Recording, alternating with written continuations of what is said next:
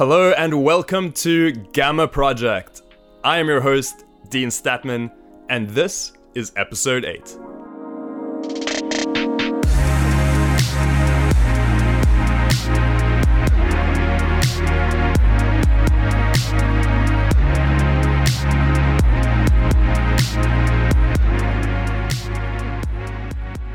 This episode is brought to you by iFit Nourish. iFit Nourish delivers personalized nutrition to your door with protein, vitamins, and minerals to support your individual needs. When you go to ifitnourish.com, you'll fill out a quick questionnaire with some basic information, things like gender, age, height, and weight, before providing insights into your lifestyle, like your typical energy levels, daily sun exposure, whether or not you're a smoker, how often you exercise, the kinds of exercise you do, and, of course, your goals. In the dietary section, you'll input how much fruit and vegetables you get through your day, any dietary preferences, like if you prefer vegan or a vegetarian mix, food allergies, how often you plan to drink the shakes, and whether you intend to use them as a meal replacement or supplements. You can also pick your favorite flavor. Whether you're looking to build muscle, lose weight, increase your endurance, improve energy levels or athletic performance, or even just maintain, iFit Nourish was created to arm you with the nutrition that you need to go after your goals while also maintaining a solid daily nutritional foundation. When I went to ifitnourish.com to try it out for myself, the questionnaire took less than a minute to fill out. And when the system presented its recommendation, I was able to look through the supplement facts before completing my order. Your first personalized order is free. Just pay $5 shipping and you'll also get a free shaker bottle. I like to eat vegan as often as I possibly can, so I got two weeks worth of a daily protein shake made from plant based ingredients. And when you're ready to re up, use discount code just for you. That's J U S T number 4 letter U at checkout to take another 20% off any personalized iFit Nourish mix. Try it for yourself today at ifitnourish.com. That's I F I T N O U R I S H.com.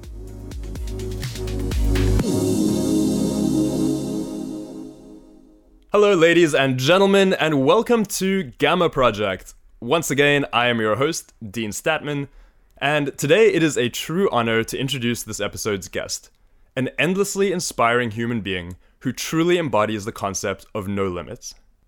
Strauss Zelnick is the founder of Zelnick Media Capital, a private equity investment firm in the media and communications industry. He is also the CEO and chairman of the board of directors at Take Two Interactive, a leading developer and publisher of interactive software and games franchises including Grand Theft Auto, Bioshock, NBA 2K, and many, many more. To give you a sense of the sheer magnitude of his accomplishments, Strauss's roles leading up to his founding of Zelnick Media Capital in 2001 include serving as chairman and CEO of Columbia Music, president and CEO of BMG Entertainment, and president and COO of 20th Century Fox. Those are just a few of many highlights. He also holds degrees from both Harvard Business School and Harvard Law School. I first learned of Strauss back in 2008 when I saw him on the cover of Men's Fitness magazine. I was interning in my free time while studying journalism at NYU, and I remember reading about this accomplished businessman who used fitness to fuel his success. Fast forward five years. It's 2013, and I'm the deputy editor of Men's Fitness. My boss tells me we're doing a feature on this mega successful entrepreneur in his late 50s who hits the gym harder than most guys in their 20s. I didn't personally write the piece, but when the photos rolled in, I saw a familiar face. And when it came time to edit the story, I remember being incredibly impressed that this guy, a family man to boot, had not only grown his business exponentially, but somehow found the time to get even fitter. After that, it was another couple of years before I heard Strauss's name again. The weird thing about it was that four years had gone by, and then in the space of one week, two different people, totally independently, told me about this guy that I just had to meet. And of course, that guy was Strauss. At this point, I was working my dream job at Men's Health. As director of special projects, I worked on the print magazine, the website, apps, events, books, subscription boxes, merchandise, brand partnerships, pretty much anything else with a Men's Health logo on it. I ended up meeting Strauss for a 6 a.m. workout where we chatted between sets of high intensity intervals. And it didn't take long to see that this guy was the real deal. The workout, or more accurately, our rest periods, weren't nearly long enough to pick Strauss's brain to the extent that I had hoped. I had so many questions. So when I created this podcast, I knew I had to invite Strauss onto the show. And when he accepted my invitation, I honestly couldn't believe it. To record this interview, I met Strauss at his home in New York City, where we sat in his library and talked honestly about success, failure, integrity, and prioritization in the grand scheme of life. It was a week long seminar on leadership and philosophy condensed into less than an hour, and our brief but profound conversation has stuck with me ever since. To attempt to summarize the content of this interview would be to do it a massive disservice. So, with that said, here is my interview with Strauss Zelnick.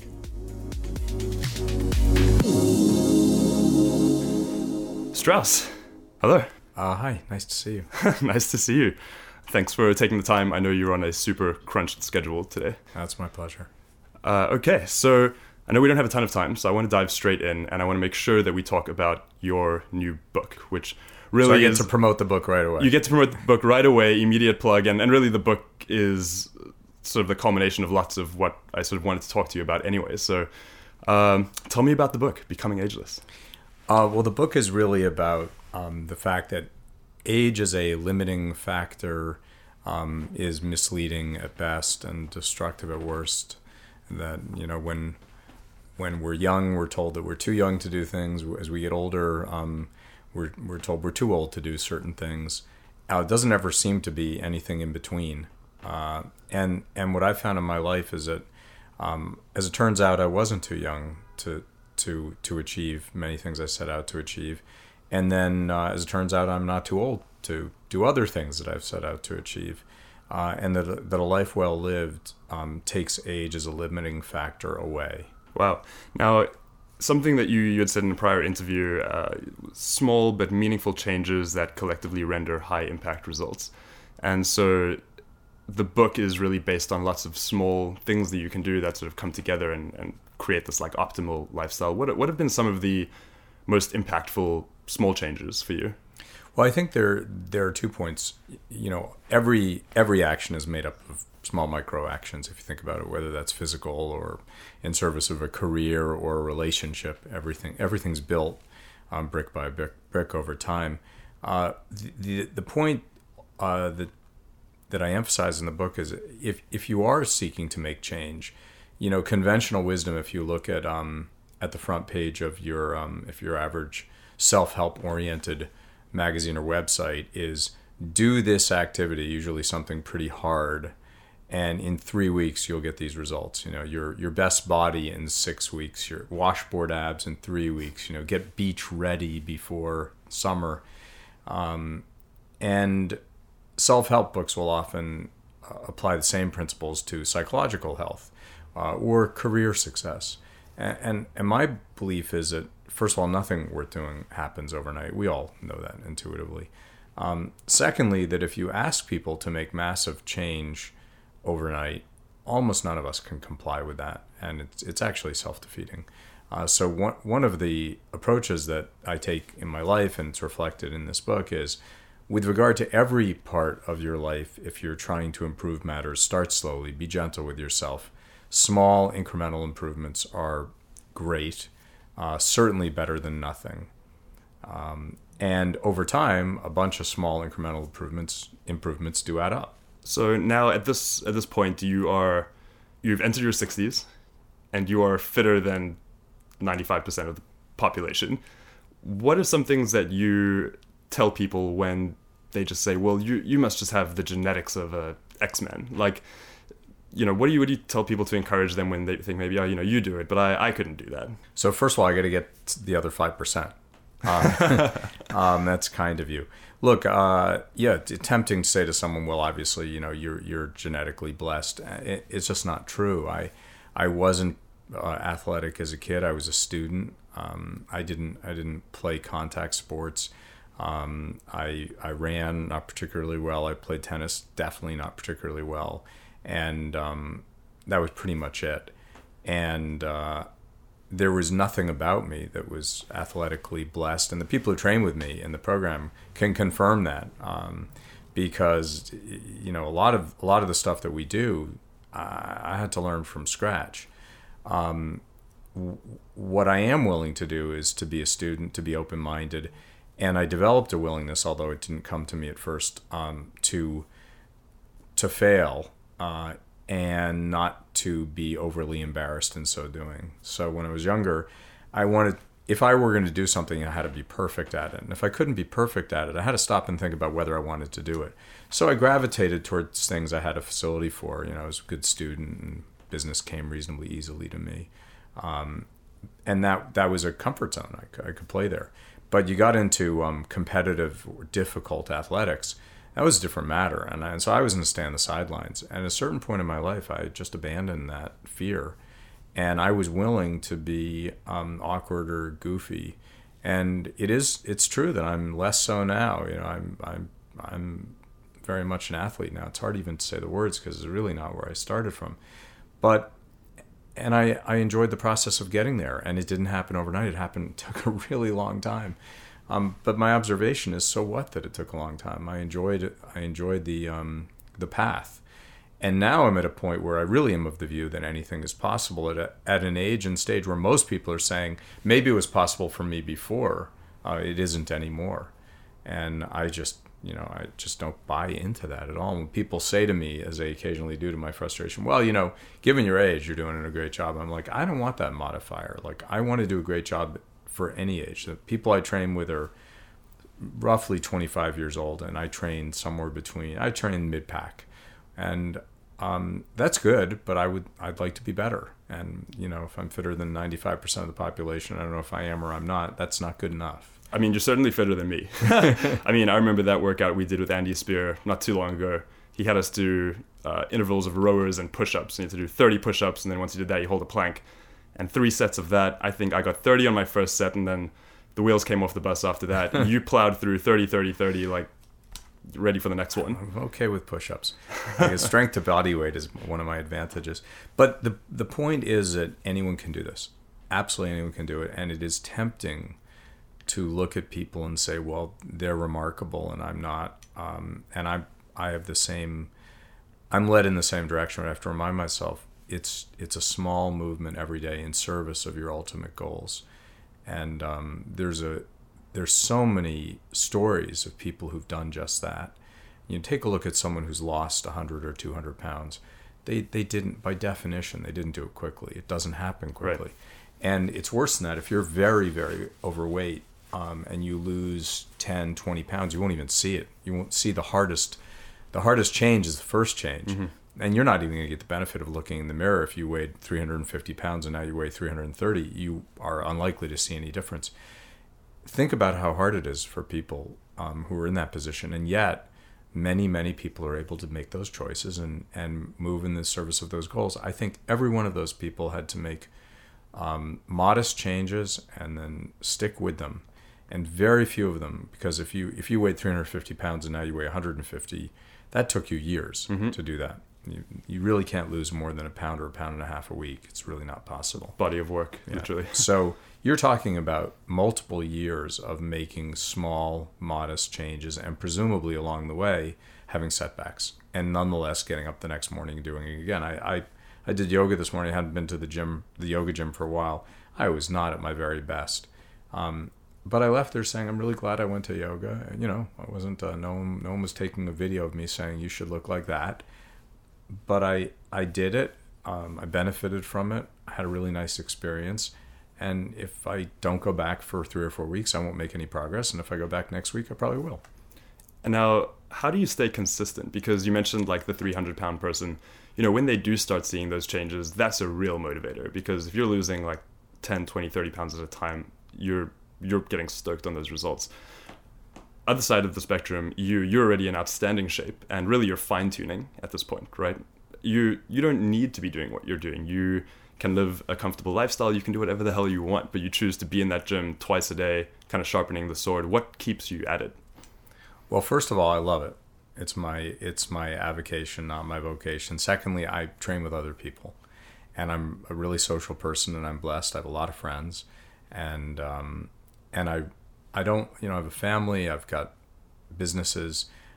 I, I'm I'm busy, and I'm busy enough that to catch up with a friend over a meal may be very difficult to book, but to catch up with a friend in the gym, super easy to do. And I also think connecting with people when you're exercising is is easier than sitting across from one another at a table, unless maybe you're pounding drinks, and, and I don't do that, um, and I choose not to do that. So I I'm always with other people, and that's motivating. Uh, if I don't really feel like, for example, I have a boxing workout book tonight, and all other things being equal, I don't really want to put on gym clothes and go to the boxing gym, but I'm meeting three guys to do it, so I'm gonna do it, and then I'll feel better for having done it. So part of it is I always book with other people. Secondly, it's a big part of my social life, and third, um, I don't believe I'm just fine tuning. I I think I'm just at the beginning, and I'm at the beginning of being more athletic, um, more fit, more flexible, uh, and having more fun because I enjoy the process. So that uh, that workout that we just referenced with Andy, I remember, and you just mentioned you know slamming drinks. I remember after the workout we were we were chatting, uh, and you mentioned how you know one day you just decided, do I want to be a guy who drinks scotch every day or a guy who works out? Um, that seemed like a sort of pivotal moment uh, whenever that was in your life, and then you also mentioned how at some point you sort of shed that fear of like looking goofy or being a beginner at something. Do you remember what the catalyst was that got you on this sort of accelerated fitness path, or even interested in in just being an athlete? It's been a long time. I, I mean, I started getting f- into fitness in my early 20s. And, uh, you know, then I, I was building a business and um, I got married and I was having kids. And like everyone in that position, I had a limited amount of time. Uh, so people do occasionally say to me, uh, wow, it's amazing you have time to go to the gym and do all these other things while you're running a business. I'm like, yeah, I'm blessed that I can do that now. But to be clear, I wasn't able to do that when I was early in my career and early uh, in in my family life, and so the there were some external limitations in addition to internal limitations. Um, internal limitations I discussed already. External were you know my other obligations. So in my 30s, it was harder to find more time to get to the gym, but I still got to the gym three or four days a week, and then I picked up cycling, which was a recreational activity in addition to fitness but as my kids got a bit older um, and my business got a bit more mature, I was able to devote more time. And I would say that was in my 40s. And as I, as I said earlier, it was very incremental. There was never a day that I woke up and said, I'm just going to transform myself into a, a specimen. Um, but there were multiple days, including every day now, where I say, I'd like to try harder, perform better, learn more, and be in better shape my kids said to me, I have philosophy which is, I'm going to be in better shape next year than I am this year. When I turned 60, uh, my boys said to me, You know, Dad, there is going to come a point where that's not possible. And I said, Well, I'm just not buying into that. I promise you I'll be fitter at 70 than I am at 60. I promise you. And um, jury's out about whether I can do that at 80 over 70, but there's a there's a good deal of evidence that one can. Over 80, um, harder to find um, models for it, but I don't think impossible. Um, Jack LaLanne was doing incredible feats of physical fitness well into his uh, early 90s.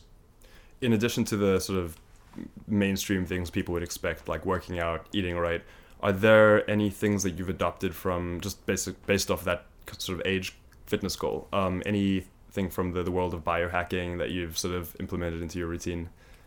Not really. I think, first of all, we have to determine what eating right means, and it does vary person to person. Uh, the I think you can overdo this notion of clean eating, for example. Um, but eating right, in my opinion, means whole foods as much as possible, staying away from processed foods, staying away from things that come in a bag and a box, staying away, therefore, from refined carbohydrates and sugar, which I, I'm highly imperfect at because I like sweets, um, and avoiding things like alcohol, soda, even if it's diet soda and the like. Um, which is to say, from a positive point of view, eating plenty of vegetables and salad, lean protein, healthy fats.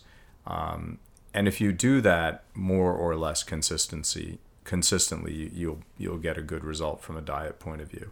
Are there other hacks? Um, not really, unless you have uh, vitamin deficiencies. A lot of New Yorkers, myself included, have vitamin D deficiencies because we spend a lot of time indoors. You probably should take a vitamin D supplement.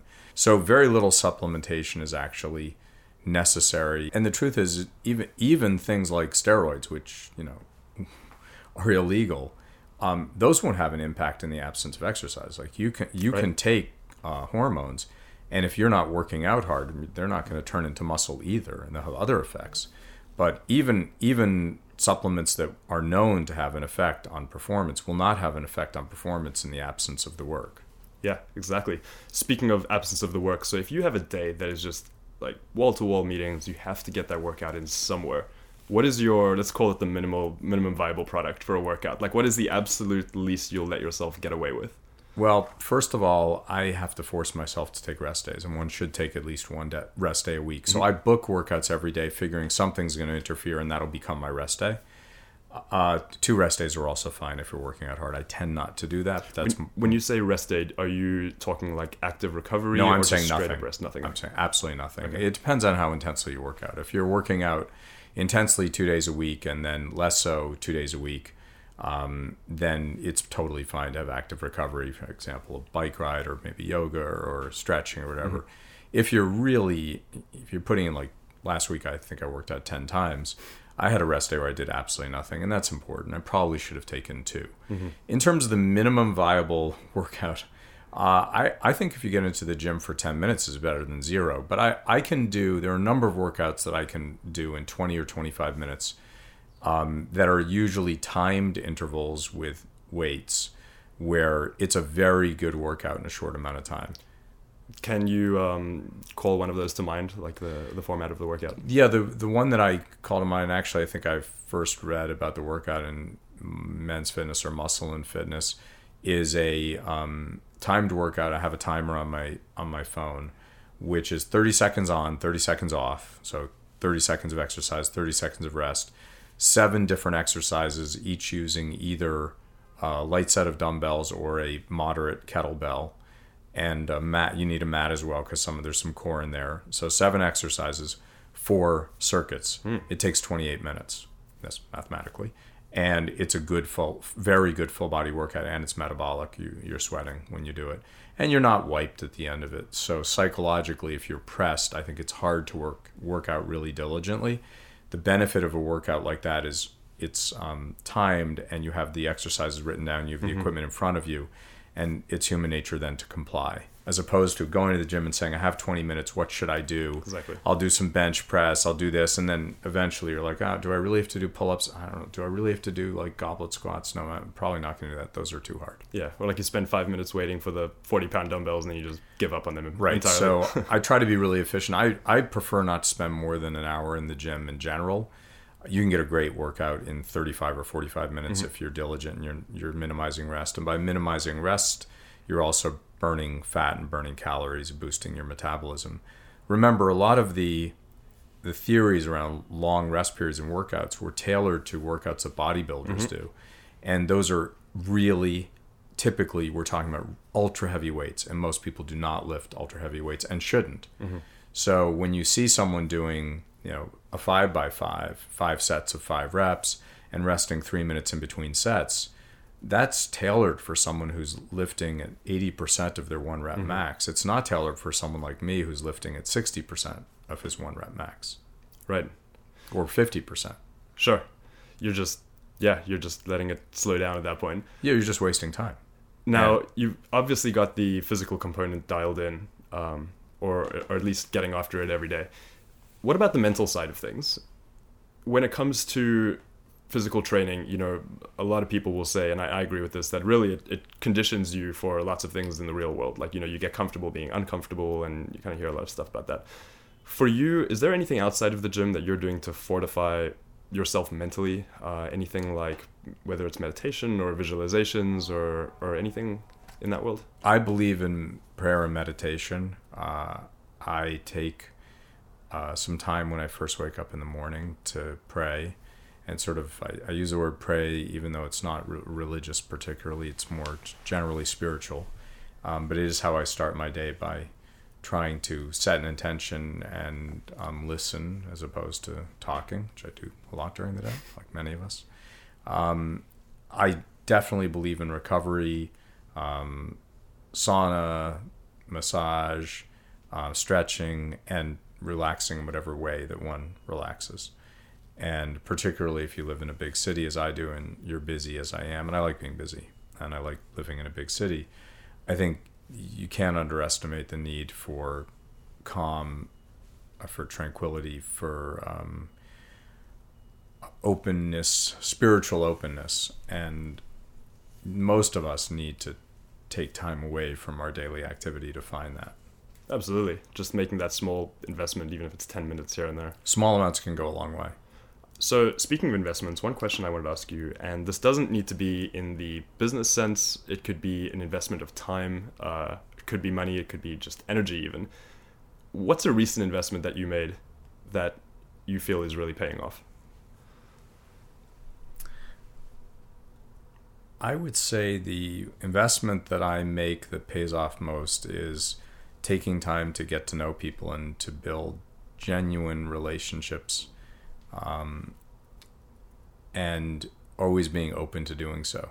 So it's tempting as we get older to fit in our comfort zone with family and friends and colleagues. And I really enjoy meeting new people, developing new relationships, and seeing where they lead. Um, and I and I always have. Uh, again, I, I think I'm I'm more willing to do it now, having let go of some of the normal fears um, of well, if I reach out and I'm rejected, how will that feel? And the answer is, oh, it's happened before. It'll happen again. Again, I think I, I can be okay with it. And um, not not everyone is interested in everyone else, and that it's probably incorrect to say it's not personal. It may well be personal, but it is correct to say it really doesn't matter as long as you conduct yourself appropriately. So I'm I'd say the investment that I make on an ongoing basis is a willingness to get to know people, to make new friends, uh, to have friends of any age and stage and any career. Um, my wife thinks it's a little crazy. She doesn't doesn't really understand why um, I enjoy meeting people and I'm always open to new relationships. Her, her view is that I think everyone is special, and that's insane. And um, I do actually. I think there's something special to be found in nearly everyone, and I usually can find numerous things to like in nearly everyone. It's really unusual that I meet someone and I have no interest in getting to know them. But I wasn't wired that way. I had to make that investment. Part of it is just letting go of the fear of rejection. Hmm. Was there anything that helped you let go of that fear? I don't know. Maybe that's one of the benefits of age. Um, although I, I, mean, there are people who carry around fears at any age. I think uh, understanding the kind of person I wanted to be and working in service of that has allowed me to let go of fears that held me back, whether that was about athletics or business or you know my relationship with my wife. Yeah. Now, on the subject of meeting new people, you gave me a perfect segue right here. You mentioned briefly before the program now, when I found out what the program was, I was kind of just blown away because I, I didn't expect something of this scale um, and, and how consistent it was. Can you explain what the program is and, and what was the sort of the impetus for creating that? The program, first of all, the, the name itself was intended to be tongue in cheek, so it's not meant to sound so self important. Um, the, the program is really just a group of athletically inclined people who get together four mornings a week at either six or seven o'clock to do various kinds of tra- group training. And um, it started with a, a, couple of old friends. And first we were cycling in the park. And then uh, as the weather turned, I decided cycling in Central Park when it's 14 degrees out is no longer appealing. And a buddy of mine said, Well, let's go to spin class. And my attitude was, Oh, I don't really like spin classes. They're so boring. And he said, Well, let's do it. And we went to Flywheel and really enjoyed it. And and he invited a friend, and then he invited another friend, and there were four or five of us showing up to do the spin class. And I, I think the second thing we did was actually yoga. I said, mm. you know, I hear there's this hot yoga class. Do you want to check it out? And we all went, and that was two days a week. Now we were doing spin class and yoga because I was already lifting weights. Uh-huh. And then we started um, training with um, Flex Cabral at Equinox when he was at Equinox in his high intensity interval training class. That was our third day, and that was super hard really I'd, I'd never done high intensity interval training and that was a real eye-opener highly athletic incredibly difficult um, it was amazing the class was so hard that we rarely saw the same people every week we were the only you know, people would come once and we're like, oh, I'm never doing that again. Mm-hmm. and we would show up every week, and uh, we train with Flex at his gym, Trooper Fitness, now every week on Thursdays. And then we added another day, which typically is a, a timed interval weight lift. And uh, we were open minded to other people joining, and um, word of mouth led to other people joining us. And now I think our email list is about 65 or 70 people, and the workouts are somewhere between this morning we had a small crew at yoga, maybe six people, and on Friday morning we'll have 24 people. Wow. And uh, yeah, you could actually follow the program on Instagram. You can. it's it's at the program underscore NYC. Thank you for the plug. of course. I mean, There are a lot of pictures of people with their shirts off, so I'm Yes. warning you in advance. usually you front and center making them I'm- look bad. And well, uh, look bad or look good. You know, the truth is, I again, it's while it may come across as vanity, from my point of view, it's just keeping me honest. Yeah, absolutely. And. I always stand next to the fittest person in the room just to really keep me honest. So it's a, I, you know, it's a progress picture, and um, it's it's a way of saying, well, how am I doing? And over time, because the program's been around for a while now, you know, I am able to track my progress, progress, but it's not a linear upward, you know, sloping curve. I've had setbacks along the way, and they're right there to, in, in black and white or in color. Yeah, of course. Now, when you, uh, I've been to you know uh, two of these sessions, and what really impressed me was they are social, but when it's time to work out, it's time to work out. Like people are really hustling in those classes. Um, you've got a lot of really cool people in these photos that I see popping up from the program, and I'm like, all right, I know this guy, or I've heard of that guy, or this person. Lots of young entrepreneurs, people just sort of coming up in the business now, starting their own companies. As someone who found success in really most of it at a time when there wasn't social media in the way that there is now, um, and at, right at the beginning, or even social media at all. Is there anything you see young, younger business owners, entrepreneurs doing these days? Maybe putting the cart before the horse. You know, I I think putting the cart before the horse. Uh, or being distracted by by tech in its abundant forms. I, I think I I think I know what you're getting at. I think there are times when people are confused by the world of social media, um, which you could sum up, in my opinion, as you know, look how awesome I am. That's every post basically is look how awesome I am, or look how smart I am, or look how clever I am. Um, and I think there are times when people can be misled that being successful at anything is an overnight occurrence for some people, and it isn't. The most successful people on earth have worked long and hard to get there. And in the world of entrepreneurship, because you asked about that, you know, most startups take over 10 years to go from the raw beginnings to some degree of financial success with a liquidity um, aspect to it, which is to say that it pays out. And Bill Gates is one of the most successful entrepreneurs of all time, and it took about 14 years from inception to Microsoft uh, being a highly successful public company. Um, Facebook actually didn't happen overnight.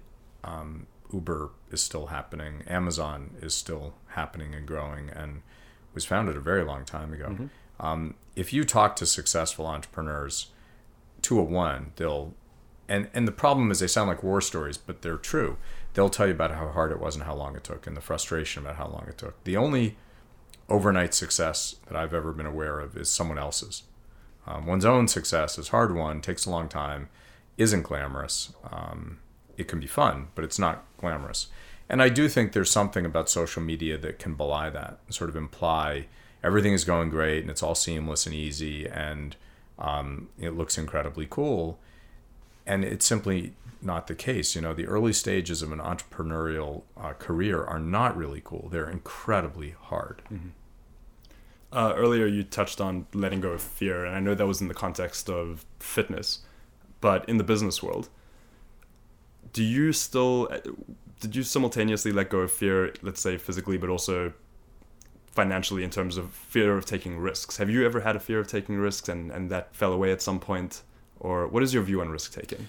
I definitely was afraid of uh, of walking away from a uh, guaranteed income to guarantee of no income as I started my own business, and uh, and as a result, because I am very risk averse, I waited until I had a, a bit of a cushion to start ZMC in 2001, and I also wanted to wait until I had enough experience that I could put it in service to put it to work in service of building my business. And I didn't have a massive amount of experience, but I had some that relevant experience. Uh, and I wasn't a child when I started my business. Um, so I, I was willing to take risk. I I still carried with me a lot of fear about how it would go. I, remember I was able to capture two ideas simultaneously when I started the company. The first was a good deal of optimism that we would be able to build a significant digitally driven media business from scratch. And simultaneously, I could capture the idea that this will never work. This is ridiculous. I have no capital. How could I possibly do this? It's going to fail. I'm not quite sure how I could capture both ideas simultaneously, but I did. And I was definitely afraid of failure, and to say that I wasn't would be incorrect. But most of the time, I oriented myself to creating success, and I, I did persevere. Um, I had I hit numerous roadblocks, and I did persevere. I wasn't prepared to take no for an answer. So this this brings up a great point. Uh, on social, like you said, you see a lot of the success. You see almost only the success, right? Um, and you know, you could argue the same for you know resumes or like an about page on someone's website. Like they're really only listing the the highlights. And your resume is you've achieved an incredible amount of success and have been just very successful across the board. Is there one failure that you look back on that at the time maybe felt devastating, but in hindsight helped to contribute to your success today? Well, I, I like to say that you know most of us will make a lot of mistakes every day uh, but they're not failures because we can usually identify them and correct them or apologize for them, take responsibility, and move on. A failure is a collection of mistakes that we were unable or unwilling to address along the way. And usually, you know, a failure is is a whole bunch of those. And I, defining it that way, I've really only had a couple of very significant business failures. I've been fortunate. I've never had a company fail. I've never mm-hmm. I've never had an investment fail. I've never failed to repay debt. I've, um, all that has gone well. Um, but I have had two very significant failures. And one was a situation where I was in the record business and I handled an array of uh, issues improperly with regard to one of our acts and ultimately lost the act uh, to another company with which we were in business and it created an array of very difficult personal and business problems. But as I looked back on it and said, well, what went wrong here? What went wrong here is I took my eye off the ball.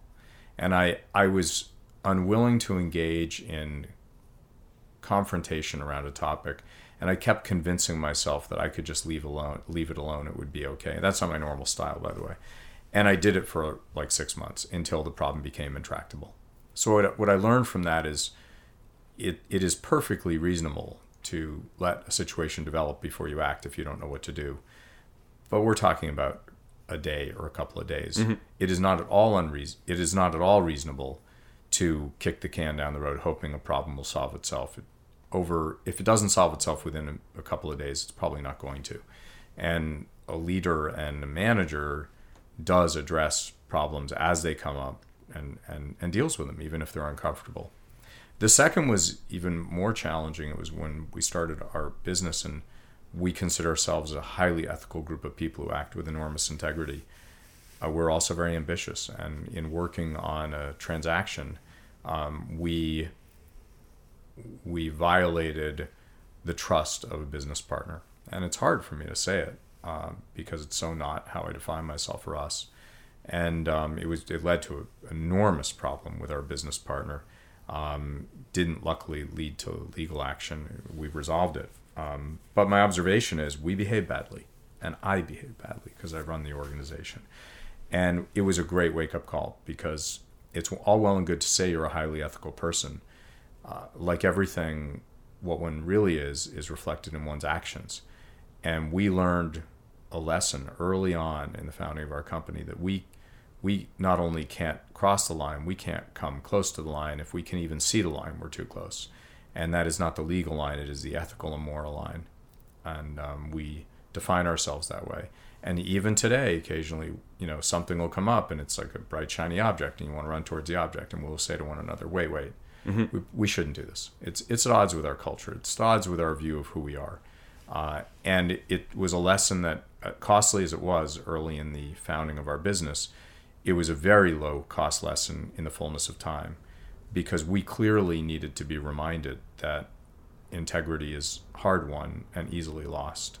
And maintaining one's integrity is a daily activity in, in any pursuit. In any pursuit, we're all encouraged to cut corners. Mm-hmm. It seems easy at the time. It seems expedient at the time. And I actually think that most business frauds, like the big ones, like Enron, for example, most, not all, of course, but most started with legitimate people just being ambitious and aggressive, and then slowly creeping over the line and then finding themselves on the other side of the line. Mm-hmm. Uh, so that failure, as painful as it was, and it was extraordinarily painful, to this day I, I feel the pain. And it, it's not easy. It's, as you can tell, this is not a story that is, uh, doesn't have any glamour in it. It's not as, you ask many people, you know, what, was your greatest failure? And, you know, they'll, they'll say things like, oh, my greatest failure is, uh, I work too hard. You know, I just I, am in the office in the middle of the night, and you know that was my greatest failure. Yeah. Um, it's not glamorous to say. You know, we committed and we had an ethical lapse, and we had to learn from it. It doesn't feel good to say it, but the fact that we say that, and I own, I personally, personal pronoun, own responsibility for the choices we made as an organization, um, is incredibly powerful in maintaining and building our culture. You bring up a great point maintaining and building a culture. A lot of people listening to the podcast are you know um, entrepreneurs people starting businesses uh, people with startups. And something you see a lot in the fitness industry actually is someone will create a concept or a class right? Like a boutique fitness class. And then they'll get big enough where they want to scale. And now they want to open studios maybe let's say other ones in new york or maybe on the west coast and i see this all the time where the founder will say we've just been diluted. You know, people who loved the class went to the one from New York, went to LA, and it just wasn't the same experience. Like the soul wasn't there. When it comes to a company culture, and you you have this idea of where you want yourself to be ethically, you want to be as from as far away from the line as possible, but then you start growing and bringing people on board. Any advice for how people can, you know, maintain that strong DNA as their company scales or grows? I think one needs to know what your mission is, and everyone needs to share the mission. It needs to be written down. Ours is, uh, and you need to share, communicate, and celebrate your culture. And uh, our culture is be the most creative, the most innovative, and the most efficient company in any of our businesses. And ZMC's mission is readily available to everyone who works there and people who don't work there as well. It's on our website. Um, and it may sound like a goofy sort of MBA type process, but it's not. It's it's crucial to know who you are and where you're going if you want to achieve a goal. And I'm a big believer in group communication. I'm a big believer in um, town hall meetings um, and lots of communications for groups. I don't I don't think if you've got a big organization, thankfully we do, you can have an all hands on deck meeting mm-hmm. every Monday. Although there are big companies that do. You know, Walmart has, I think it's Saturday mornings, if I'm not mistaken, a huge group wide meeting, wow. and I'm I'm certain that they do that with a massive part of the team um, every week, uh, and that clearly helps them preserve and build their culture.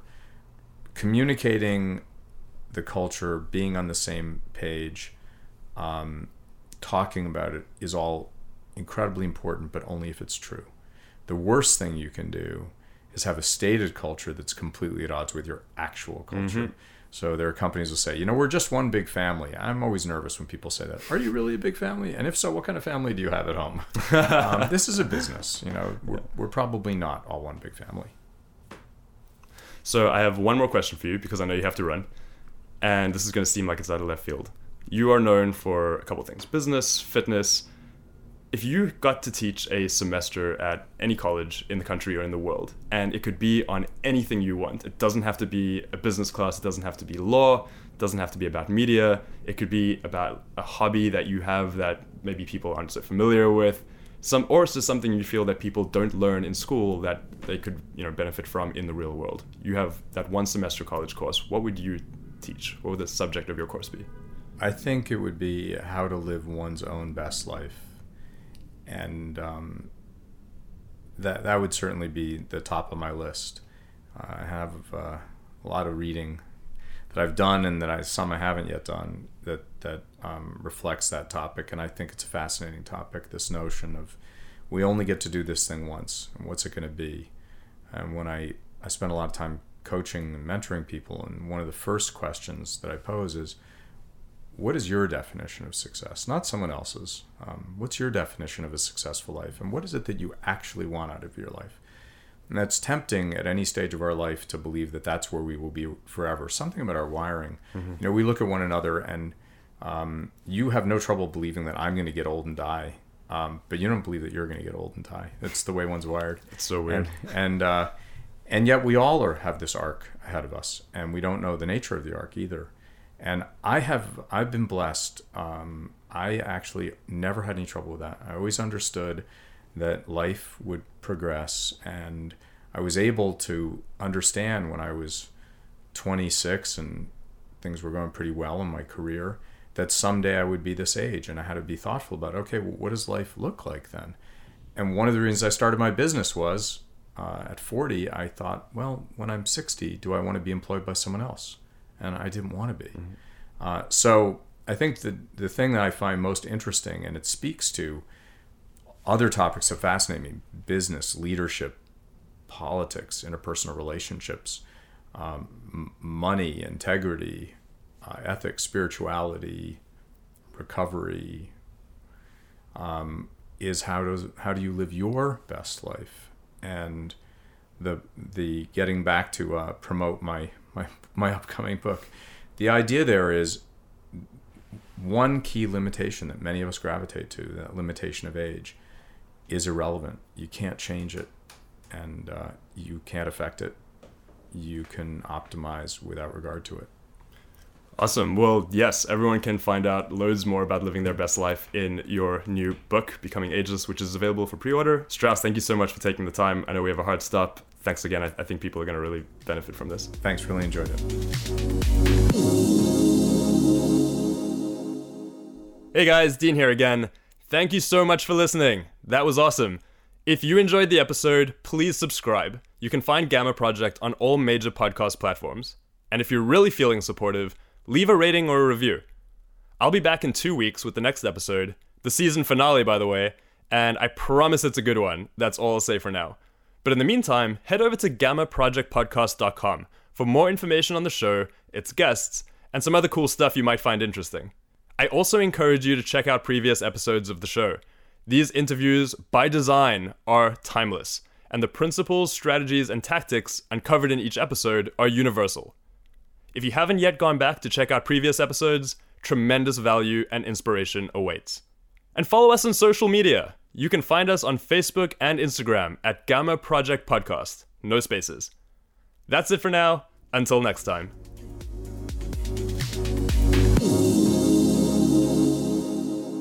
Once again, this episode is brought to you by iFit Nourish. iFit Nourish delivers personalized nutrition to your door with protein, vitamins, and minerals to support your individual needs. When you go to ifitnourish.com, you'll fill out a quick questionnaire with basic information like gender, age, height, and weight before providing insights into your lifestyle, like your typical energy levels, daily sun exposure, whether or not you're a smoker, how often you exercise, the kinds of exercise you do, and of course, your goals. In the dietary section, you'll input how much fruit and vegetables you get through your diet, any dietary preferences, like if you prefer vegan or vegetarian mix, food allergies, how often you plan to drink the shakes, and whether you intend to use them as a meal replacement or as supplements. You can also pick your favorite flavor. Whether you're looking to build muscle, lose weight, increase your endurance, improve energy levels or athletic performance, or even just maintain, Nourish was created to arm you with the nutrition that you need to go after your goals while also providing a solid daily nutritional foundation. When I went onto ifitnourish.com to try it out for myself, the questionnaire took less than a minute to fill out, and when the system presented its recommendation, I was able to look through the supplement facts before completing my order. Your first personalized order is free. Just pay $5 shipping, and you'll get a free shaker bottle. I like to eat vegan as often as I can, so I got two weeks worth of a daily protein shake made from plant based ingredients. And when you're ready to re up, use discount code just for you. That's J U S T number 4 letter U at checkout to take another 20% off any personalized iFit Nourish mix. Try it for yourself today at ifitnourish.com. That's I F I T N O U R I S H dot com.